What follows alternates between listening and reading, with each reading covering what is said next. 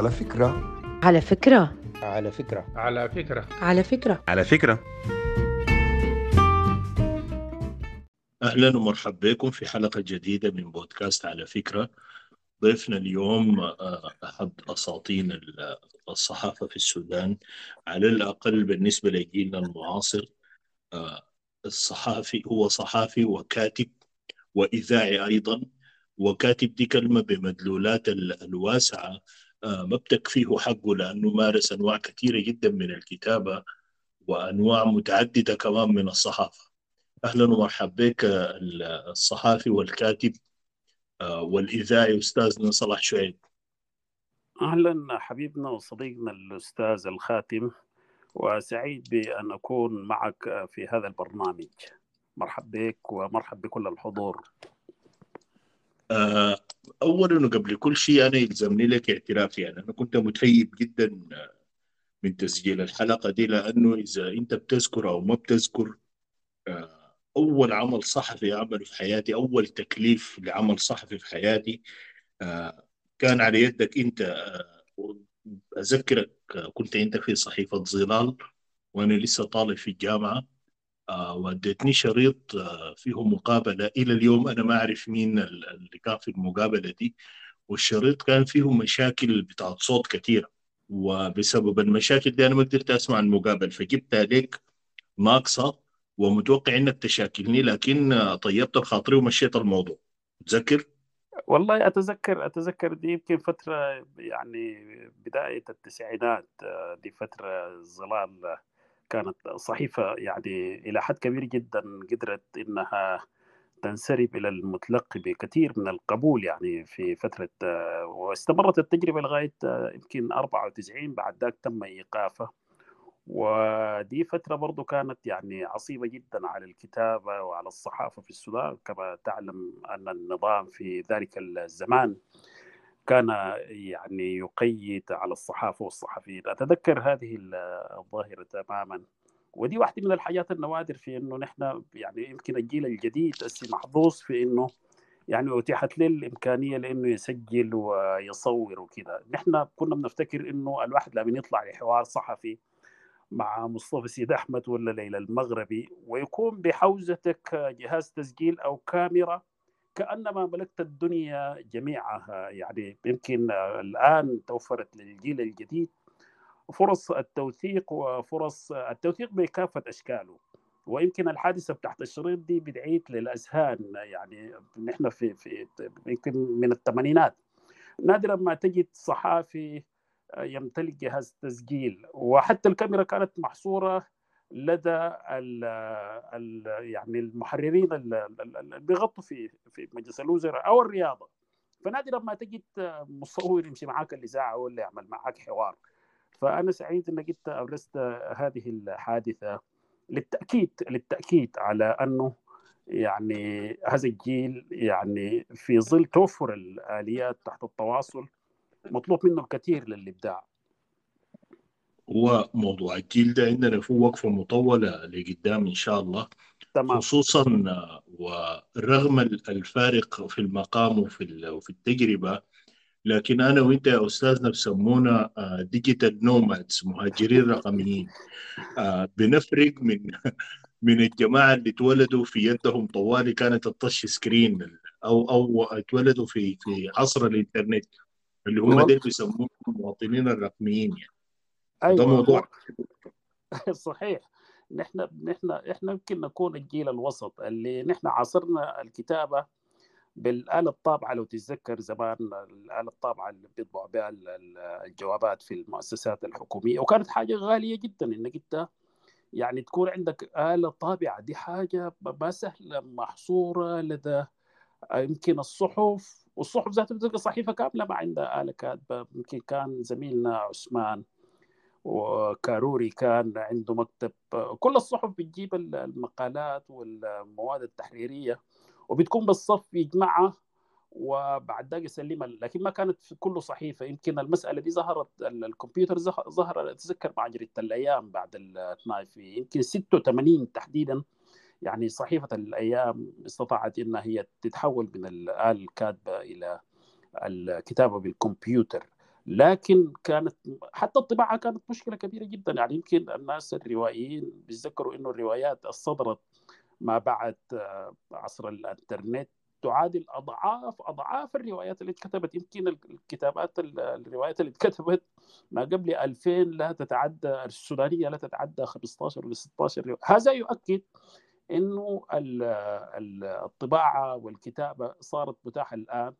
لدى الجيل الجديد وهذا يضاعف المسؤولية. أنا أفتكر إنه ذلك الجيل وإنت كنت واحد منهم ويمكن في جيل قبلنا برضو ذلك الجيل أعتقد أنه حفر على صخر الكتابة. كما كان يحدث في عصر العصر الحجري إنه الناس كانت بتنقش على على الحجر بحيث إنها تؤرخ أو تعبر عن رأيها. في فيما يتعلق بالحياة أو في الوجود. وهكذا الكتابة نشأت في المعابد وفي الجدران وكانت مسألة رمزية. وهي الكتابة أصلا هي فن. يعني بدت في الدنيا كفن. يعني يمكن أقرب لفن أخواننا التشكيليين لأنها كانت محاولة للترميز محاولة للتعبير محاولة للشكوى محاولة للأنين محاولة للوصول إلى آه، يعني مناخات آه، روحية وكذا. لكن الكتاب الآن طبعا تعددت وأصبحت عندها قوانين يعني حتى على المستوى الأكاديمي الكتابه الانثروبولوجيه بتختلف من الكتابه الصحفيه لغة الصحافة تختلف من اللغة بتاعت الراديو إلى حد كبير جدا. وحتى الكتابة للمجلات تختلف إلى حد كبير عن الكتابه عن الصحف. وبرضه المسألة عندها جيل علاقة بالجيل يعني الكتابة للأطفال تختلف من الكتابة للمثقفين الكتابة لرواة قصيدة النثر ولا النقد البنيوي تختلف من الكتابة للناس اللي تهمنا الأمور الثقافية وحتى الكتابة السياسية برضه تعددت. كما تعلم الأستاذ الخاتم أنه الكتابة الآن تعددت في هذا الزمن يعني وأصبحت لديها قوانين يعني الكتابة للأطفال تختلف من الكتابة للمثقفين المعنيين بالنقد البنيوي كمثال مثلا أو الرواية. اللغة بتاعت الصحافة برضو تحولت مما كانت لغة أدبية في زمن الزيات والعقاد إلى لغة أقرب للمتلقي. ويمكن الآن حتى برضو المسألة دي ارتبطت بالصوت بالاذاعه يعني الكتابة للاذاعه كانت مختلفة تماما في الأربعينات إلى يعني الستينات. الآن الكتابة الاذاعيه والتلفزيونية مختلفة تماما. يعني وجات الكتابة الحديثة بتاعت الإنترنت إنه التطويل أصبح مشكلة كبيرة جدا. حتى اللغة بتاعت الكتابة الجناس واللغة الأدبية الصحفية الإعلامية تحولت. الكتابة الأكاديمية برضو اختلفت وتعددت ويعني تختلف الكتابة في العلوم السياسية من الكتابة في العلوم الأنثروبولوجية. والكتابة برضو بتختلف بالنسبة للرياضة يعني انت محتاج ككاتب رياضي ككاتب محرر رياضي محتاج انك انت حتى الأسلوب يعني انت بتلقى الواشنطن بوست أسلوبه مختلف من الأسلوب بتاع نيويورك تايمز. مجلة آه، النيويورك تايمز كانت عندها أسلوب برضو مختلف من مجلة التايمز. وهكذا كل مؤسسة عندها قوانين للكتابة وعندها أعراف لكن هذا يعني أن هنالك تعدد في المدارس. ما فيش مدرسة واحدة. يعني أنا أفتكر إنه المسائل المتصلة أنا قلت قبل تكلمت عن الكتابة باعتبار إنها فن. فالفن صعب جدا تأطيره. من الصعب جدا تأطر كتابة محددة في إطار محدد. لأنه كل جيل بيجي بضيف كل جيل بيجي بخلفية مختلفة. يعني الروايات ذاتها تعدد شكل الكتابة شكل السرد تعدد. المقال الصحفي برضو تعدد. وهكذا وهكذا. طيب يعني دي, دي نقطة كويسة الوقوف فيها لأنه الآن آه، مع الطوفان الكاسح اللي جابته آه، السوشيال ميديا كثير من الناس بينسوا على الأقل فيما يخص الرقعة الرقعة الجغرافية اللي اسمها السودان نعم. إنه لحد لحد أواخر العام 2002 الوصول للإنترنت دي كان مسألة أعسر مما تتخيل آه، وأعرض لك تجربة بسيطة يعني يا مولانا نعم. إنه لما جيت آه، أعتقد في الصحافي الدولي سنة 2000 آه، كنت بكتب بالورق العادي يعني بكتب بيدي وكان نعم. الكمبيوتر بتاع الإنترنت مقفول في غرفة مفتاح نعم. زول واحد نعم فأنا تعلمت الكمبيوتر نتيجة للشكل بيني وبين رئيس التحرير وقتها الدكتور خالد التجاني ربنا يطراه بالخير ربنا يطراه بالخير نعم قلت المادة يعني المادة تأخرت في التسليم فقال لي أنت ليه ما سلمتها؟ قلت له والله يا أخي لأنه الراجل الشايل مفتاح الكمبيوتر آه ما موجود. بعدين حتى لو الكمبيوتر موجود أنا ما بعرف أشتغل عليه وبنتظر أطلع لي مواضيع عشان أشتغل عليها فبسخرية آه، حتى لو هو ما قصدها قال لي يعني هسه أنت راجل كبير كده وخريج جامعه وصحفي وما بتعرف تشتغل في الكمبيوتر. أنا زعلت زعل ما بتتخيله من الموضوع ده. ويعني يوم أتذكر كنت ما شغال كان يوم آه، أعتقد جمعة أو سبت ما أذكر. فجيت قعدت مخصوص من الصباح للمساء أنا والكمبيوتر راس. لتاني يوم خلاص عرفت المسألة دي آه، عرفت على الأقل بتعامل معه كيف. شوية شوية لقيت نفسي أنا المسؤول عن الإنترنت في في الجريدة في الكمبيوتر الواحد المشاكل اللي فوق الناس ده. أيوه. فده بيذكرني زي ما قلت لك بإنه آه، عسر الوصول للإنترنت وقتها تخيل الكلام ده سنة 2000 آه، آه، عسر الوصول للإنترنت وقتها بنسي الناس آه، آه، الحاليين بينسوا يعني إنه الإنترنت ده بالنسبة لنا كان حاجة زي إنك تسافر في في مركبة فضائية مثلا. صحيح أتفق معك أستاذ الخاتم. ويمكن أنا وصلت أمريكا سنة 2000 لغاية سنة 2000 الكمبيوتر وال وال والآيفون الآيفون ده يمكن حتى في الولايات المتحدة يعني يمكن بعد 2007 أنا امتلكت أول أول آيفون. كويس. والكمبيوتر ده كان برضه مشكلة كبيرة جدا في إنه هي هو موجود لكن كان في تهيب. طبعا أي تجربة في الدنيا دي في البداية الخاتم الناس. بتهيبوها إنك أنت يعني الفن ذاته وأي فن مفارق في البداية كان يعني لاقى عسر في إنه الناس يستوعبوها. الكمبيوتر برضه كان يمكن لا أسي. يعني يمكن نحن جيل محظوظ لأنه جيل زي ما قلت لك نحن جيل الوسط قدرنا ناخذ من القديم ويعني نكون في اللحظة التاريخية. لكن حتى الآن يا أستاذ الخاتم في ناس ما عندهم ال- الإيميل في ناس ما قادرين يخشوا في ال- كتاب وصحفيين ما عندهم ويمكن في جيلنا برضو يعني ما عندهم تواصل عبر ال- الوسائط الإعلامية ما مشاركين. يعني في تهيب ما زال هذا التهيب. الحاجة اللي ذكرتها دي بتأكد إنه كان قيمة يعني إنه ال- الكمبيوتر ده كان بيتقفل يعني في غرفة. يعني مساله يعني زول ممكن دي, دي توريك القيمة لكن الآن الكمبيوتر في يدك أنت بتصحى من الصباح يعني الكمبيوتر في يدك بتشوف الأخبار تحت العالم وكذا. ما هو الكمبيوتر ده تحول إلى برضه الدق- الرقائق دي ما برضه يعني التطور حصل إنه ال- الكمبيوتر ده كان في في أمريكا يعني يمكن ال- الناس بيتذكروا ال- ال- ال BlackBerry بتاع أوباما تتذكر أيام الانتخابات؟ هو كان نعم. في الحملة الانتخابية. كانت الناس ال BlackBerry ولا اسمه ال BlackBerry؟ آه؟ تلفون ال BlackBerry أيوه لمن ظهر وشايله في يده. يمكن الكلام ده قريب يا الخاتم. يمكن 2008 2008 نعم. أيوه 2008 2007 2008 نعم. اسي ده بقى زي الانتيك يعني ما, ما في زول بيكون عنده ال BlackBerry ده يعني يعني شوف. التصاعد والإستمرارية السريعة في الاتصالات وفي اكتشاف الأدوات التي توصل ده بنعكس على الحوار الحضاري على التواصل ما بين الثقافات بنعكس على مستوى الذهنية بتاعتنا بتتطور.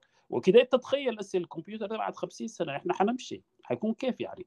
يعني أنا كنت بتصور في إنه في يوم من الأيام يعني إنك أنت تصحى من النوم كده يعني تلقى عندك إمكانية للتواصل مش مع التواصل حتى مع كائنات فضائية يعني والكونغرس قبل أيام اتناقش اتناقش في إنه لازم يعني نكتشف على إنه في كائنات فضائية بتجي. احتمال احتمال الناس تخلق لنا شكل والله يا أستاذنا أنا عندي. عندي قائمة بالكائنات الفضائية اللي أنا بعرفهم في السودان. لو تحب أعرفك عليهم يعني هم يحبوا يعني يتواصلوا مع الناس. لكن عشان ما نفوت النقطة دي آه، طالما إحنا بنتكلم عن التكنولوجيا آه، أنا شخصيا ما قاعد أقيس التكنولوجيا بعشر بالعقود. بقيسها بال- بالسنين أو بنص السنة. لأنه آه، يعني لو طلعنا بس الفترة بتاعت كورونا دي برا الحصل في الفترة من 2010 ل 2020 شيء مذهل جدا في تطور التكنولوجيا. آه، اليوم الناس بتتكلم عن الشرايح اللي, اللي بتزرع سواء في الدماغ أو في العين أو في, في اليد وتعوضك عن الاتصال بأنك تكون شايل آه، جهاز إلكتروني في يدك. يعني اتصالك بالكمبيوتر بيبقى مباشر كأنك فتحت عينك خلاص أنت قدام الكمبيوتر. ده ما خيال علمي ده واقع الآن موجود. صحيح. هو هو يمكن انت الاريا دي انت خبير أكثر مني في اللي هو تجربتك يعني في ال- ال- المديده يعني وهي تجربة ما سهلة يعني. لا ده بعض. ما لديكم يا أستاذ. لا لا حقيقة الانتقال الانتقال من الصحافة إلى الإذاعة إلى التلفزيون. وبالمناسبة دي برضو أنا إحنا موضوعنا عن الكتابة. برضو أميز أنا لاحظت أميز الناس اللي نجحوا في الاذاعه والتلفزيون هم الصحفيين. يعني دي حقيقة مش لأنه أنا صحفي. وده ملاحظ حتى في تاريخ السودان. أجمل البرامج الاذاعيه والتلفزيونيه قدموها ناس الصحفيين وكده. باعتبار إنه الصحافة بتفتح لك مجال أكبر وأوسع في ال... أنت بتشتغل في الرياضة بتشتغل في سكرتارية التحرير بتشتغل في ال...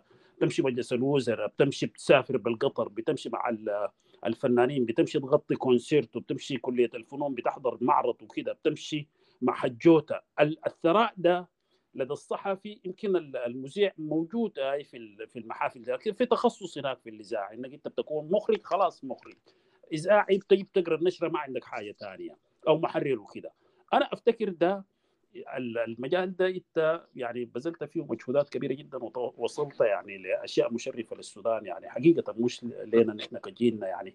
في المجال بتاع التواصل وإمكانية الاختراعات يمكن كل ساعة مش كل سنة. إنك أنت الليلة يعني بتلقى ال ال ال الإخراج التلفزيون اتطور وفي تنافس حميم بين الشركات وبين المؤسسات الإعلامية.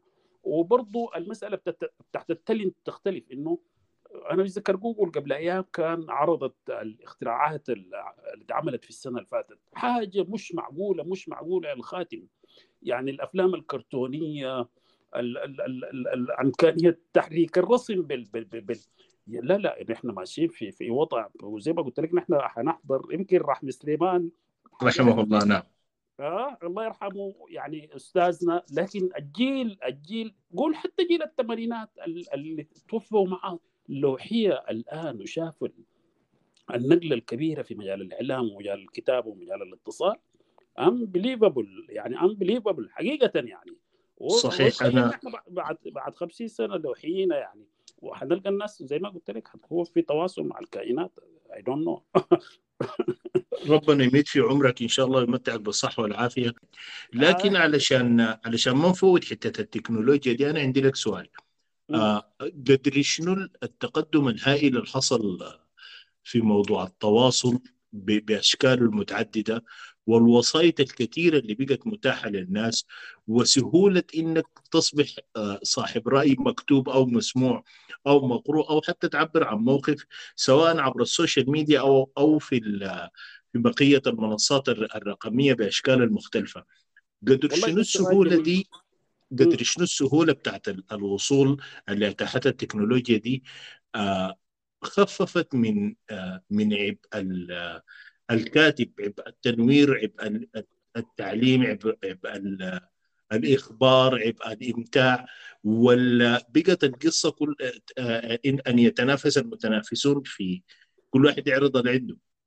والله ده سؤال جميل جدا. يعني أنا يعني وفي حتة مهمة جدا التوثيق يا أستاذ الخاتم. يعني أنا لما انطلعت من السودان حقيقة أجريت ما أقل من 500 حوار. كويس؟ نعم. وخليك من المقالات دي ما عندي إمكانية إنه أصل لها الجميل في الثورة بتاعت الاتصال خلاف إنها أتاحت لنا الإمكانية بتاعت التوثيق التسجيل يعني إنك أنت بتسجل حوار كامل مع مصطفى سند ده بكون موجود. وترجع له نعم. وكذا ما كان متاح. بالنسبة للتصوير ده كان متاح. الأرشفة يعني الناس برجع كل ما محتاج لإنه أرجع لمقال قديم يعني أرجع للوسائط دي موجودة. يعني السودان نايل بتبقى في الصفحة بتاعتك بتلقى المقالات. ده ما كان متاح. إنك زمان أنت في دار الوثائق والجرايد دي ذاتها ما كان في يعني الأرشيف الأرشيف ده كان مهمل كان مهمل. الآن صحيح. الآن أنت ده جانب مهم جدا كإعلامي. إنه أصبحت عندك إمكانية متعددة جدا للتوثيق وللبحث. جوجل الله أكبر. كويس. هسه أنا نعم. قبل فت... قبل لحظات كنت بكتب في مقال وكنت يعني ببحث عن جوجل. الحاجة الأهم في ده كله نحن كناس محترفين وهو طبعا الصحافة الصحافة الورقية إلى حد كبير جدا يعني بتعاصر يعني بواقي الروح بتاعه وكده حتى في أمريكا يعني عدد من الصحف استمرت ل 100 سنة وتوقفت ال Newsweek توقفت يا الخاتم البيريوز نعم. الموجودة تحت النيويورك تايمز وواشنطن بوست وسياتل سياتل 100 سنة وقفت كويس بالتالي أتيحت الفرصة الصحافي ما. ما حين الصحافة الورقية قد تنتهي أو محتاجة لإنها هي تطور نفسها لكن الصحافي المحترف بالعكس هو الليلة يعني ما يزال هو المصدر. يعني أنت لو دخلت الوسائط دي كلها الناس بتتكلم عن الأخبار عن النائب بتاعه والأحداث لكن في النهاية بيرجعوا لأنه والله أخي الحاجة دي في رويترز الحاجة دي نزلت في تلفزيون السودان لا نزلت في سونا نزلت في جريدة المصداقية ال credibility دي برضه واحدة بقت من الحاجات الأساسية. بالنسبة لنا نحن أنا شخصيا استفدت من الوسائط كثير جدا لأنه فتحت لي آفاق لأنه يتعرف على ناس يتواصل مع المتلقي زمان أنت بتكتب المقال يا الخاتم وبتمشي بيت كله ثاني يوم بتجي بتكتب المقال الثاني نادر ما تلقى لك رسالة من البريد تجيك من كسل ولا من الخرطوم بإنه الواحد يشيد بمقال ليك ولا ينتقد الآن إنت تنزل المادة بتاعتك دي هسه في الوسائط بعد شوية بتلقى فيدباك كميه من الآراء الناقدة ودي صحيح. حاجة كويسة زمان نحن بنكتب لكن ما كنا بنعرف إنه الحاجة بيقرأ الحاجة دي في واحد في كسلة عشان يصلك البريد من كسل ولا من الفاشر ولا من صوار ده داير لك شهر فأنا أفتكر إنه اتيحت للصحفي المحترف إمكانية كبيرة جدا في إنه يعني يجد قراء ومستمعين برضه إحنا بنتكلم عن الصحافة وبس المذيعين وكذا. الحاجة السلبية الوحيدة الوحيدة في إنه يعني العمل الجاد إمكانيته بسيطة يا الخاتم أنت كل لاحظت يعني. نعم. يعني أنا ممكن أكتب مقال قول عن بشير محمد سعيد مثلا علم من علامات رحمه الله نعم. الله يرحمه. أكتب المقالة دي في صفحتي. يمكن يجوا أصحابي يعني للمجاملات كده يشوفوا ما في زول علق يعلق. لكن لو كتبت مادة مثلا قول عن واحدة من الفنانات الظاهرة مثلا في المشهد السياسي أو واحد عن السياسيين مقال فيه يعني ما فيه تقاليد مهنية. يمكن المقال ده يجيب 100 تعليق يعني ودي بتشوفها يعني كثير من المواد الموجودة في في الوسائط. يعني القيمة بقت أقل للشغل الجاد للأسف الشديد. نادرا ما يندر إنك تلقى مادة ثقافية ممتازة جدا صاحبها كتب كتبها وتعب فيها كويس وحررها بشكل جميل واللغة جيدة. لكن للأسف لا يجي التعليق يعني. دي, دي أنا حاجة بتحزنني جدا إنه يعني القصة بتبقى مجاملات. يا أخي الخاتم ده صاحبي كتب حاجة كويسة كويس؟ ما في زول علق أنا بجيب كده بخجل كده بقول له يا أخي يعني قد تكون صادقة وقد لا تكون صادقة. برضه ده دخلك شكل برضه جديد بتاع النجومية. النجومية الموجودة برضه إلى حد كبير جدا فيها الشكل بتاع عدم المصداقية. إنه أنا والله يا أخي بقيف مع الخاتم لأنه الخاتم من جيلي أو الخاتم من قبيلتي أو الخاتم من من واشنطن أو لأنه هو من من الأبيض.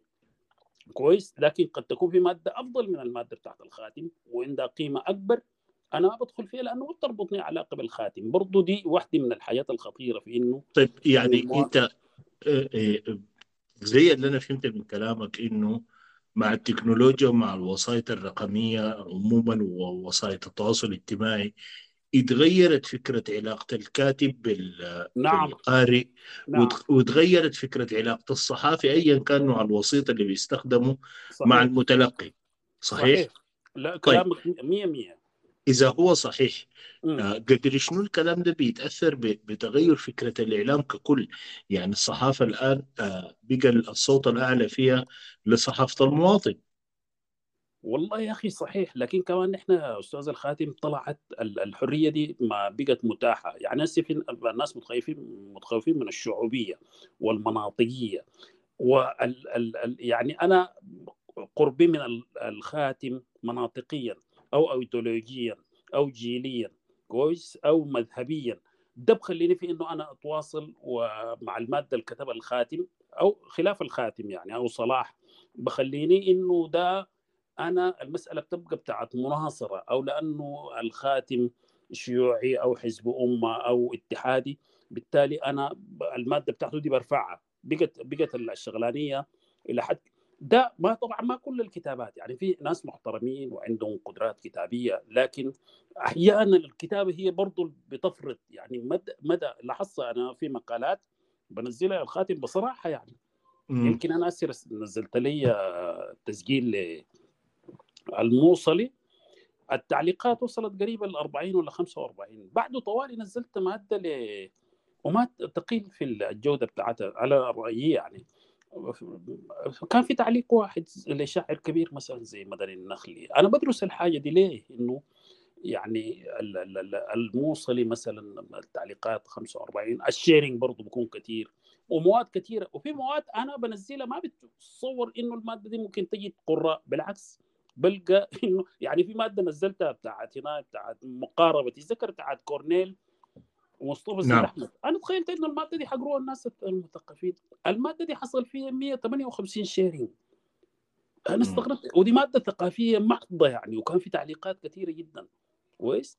وفي مواد أنا أتخيل إنها هي ممكن تعمل يعني تواصل أكبر وشيرنج وكده وتعليقات. ألقاها ما, ما في هناك. يمكن برضو الظروف يعني يمكن المادة لما تنزل مثلا يكون في مظاهرة الناس جاريه ما ما بتعرف يعني المسائل نعم. دي نعم. محتاجة نعم. لدراسات.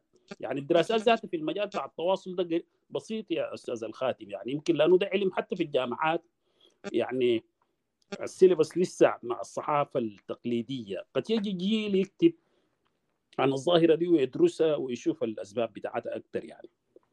نعم. طيب آه إحنا الزمن حيسرقنا ولسه عندنا محاور كثيرة. لكن خلينا نخط طوبة هنا زي ما بقولوا. ونكمل في الحلقة الجاية بتوسع أكثر انطلاقا من النقطة الأخيرة بتاعت الأشكال الجديدة في الصحافة والتواصل آه آه مع الجيل الثاني. نشوفك الحلقة الجاية أستاذ. لنا جدا. شكرا لك. شكرا لك تمام. سلام. أشوفك قريب. الله يخليك. شكرا. شكرا.